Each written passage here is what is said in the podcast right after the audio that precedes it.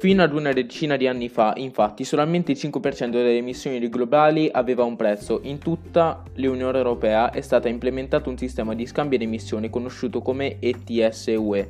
Così facendo, le tasse sul carbone hanno lo scopo di ridurre le emissioni di gas serra a livelli sostenibili. Includere nel maggior numero possibile di decisioni economiche i costi esterni provocano dei cambiamenti climatici. Questo approccio può aiutare a mobilizzare investimenti finanziari verso uno sviluppo più pulito, stimolando una crescita economica con basse emissioni di anidride carbonica, un parametro per rendere i valori dei danni presenti e futuri comparabili e di elementi che introducono incertezza. L'incertezza che caratterizza i processi sottostanti ai cambiamenti climatici è detta DIP, poiché non riguarda solamente il verificarsi di, di determinati eventi, ma coinvolge la probabilità stessa con cui gli eventi si verificano. Per qualificare i danni causati dai cambiamenti climatici, gli economisti utilizzano dei modelli che integrano clima ed economia.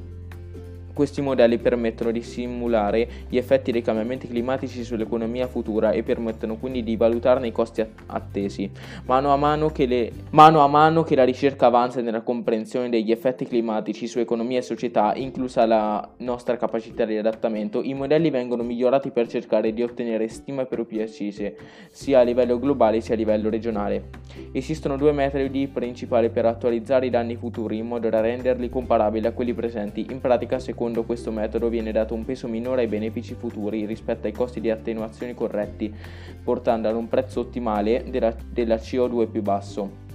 Estremizzando il concetto si può attribuire la stessa importanza e quindi lo stesso peso ai costi presenti e ai benefici futuri, anche se i benefici futuri sono distanti nel tempo e le generazioni future potrebbero essere più benestanti delle generazioni presenti. In alternativa al costo sociale della CO2 è possibile semplicemente definire un obiettivo climatico che si desidera raggiungere e poi introdurre una tassa sulla CO2 che permette di raggiungerlo.